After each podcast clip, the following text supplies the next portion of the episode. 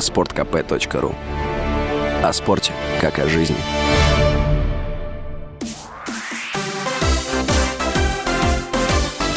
Новости спорта.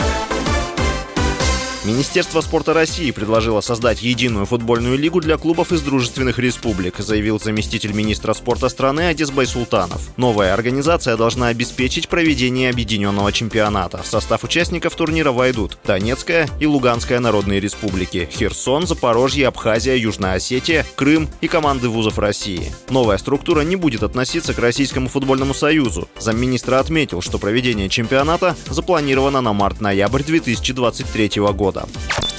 Всеволожский городской суд Ленинградской области зарегистрировал иск хоккеиста сборной России Ивана Федотова на решение о призыве в армию. Об этом РИА Новости сообщил адвокат спортсмена Алексей Пономарев. Юрист подзащитным просит отменить решение призывной комиссии Санкт-Петербурга о прохождении срочной службы. Если решение будет признано незаконным, то хоккеист вернется назад вне зависимости от того, проходит ли он службу или нет. Напомню, что 1 июля Федотов был задержан в Санкт-Петербурге по подозрению в уклонении от службы в армии. Он был доставлен в учебную часть военно-морского флота России в Северодвинске для прохождения срочной службы и принял присягу в закрытом режиме 13 июля. Ситуация развивалась на фоне заключения контракта с клубом Национальной хоккейной лиги «Филадельфия Флайерс».